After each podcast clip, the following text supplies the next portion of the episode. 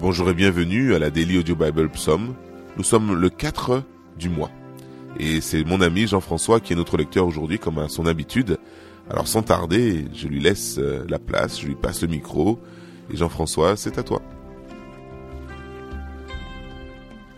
Psaume 4, au chef des chantres, avec instrument à cordes, psaume de David.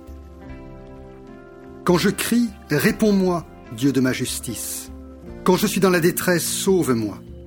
Aie pitié de moi, écoute ma prière.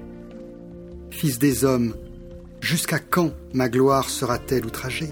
Jusqu'à quand aimerez-vous la vanité Chercherez-vous le mensonge? Sachez que l'Éternel s'est choisi un homme pieux. L'Éternel entend quand je crie à lui.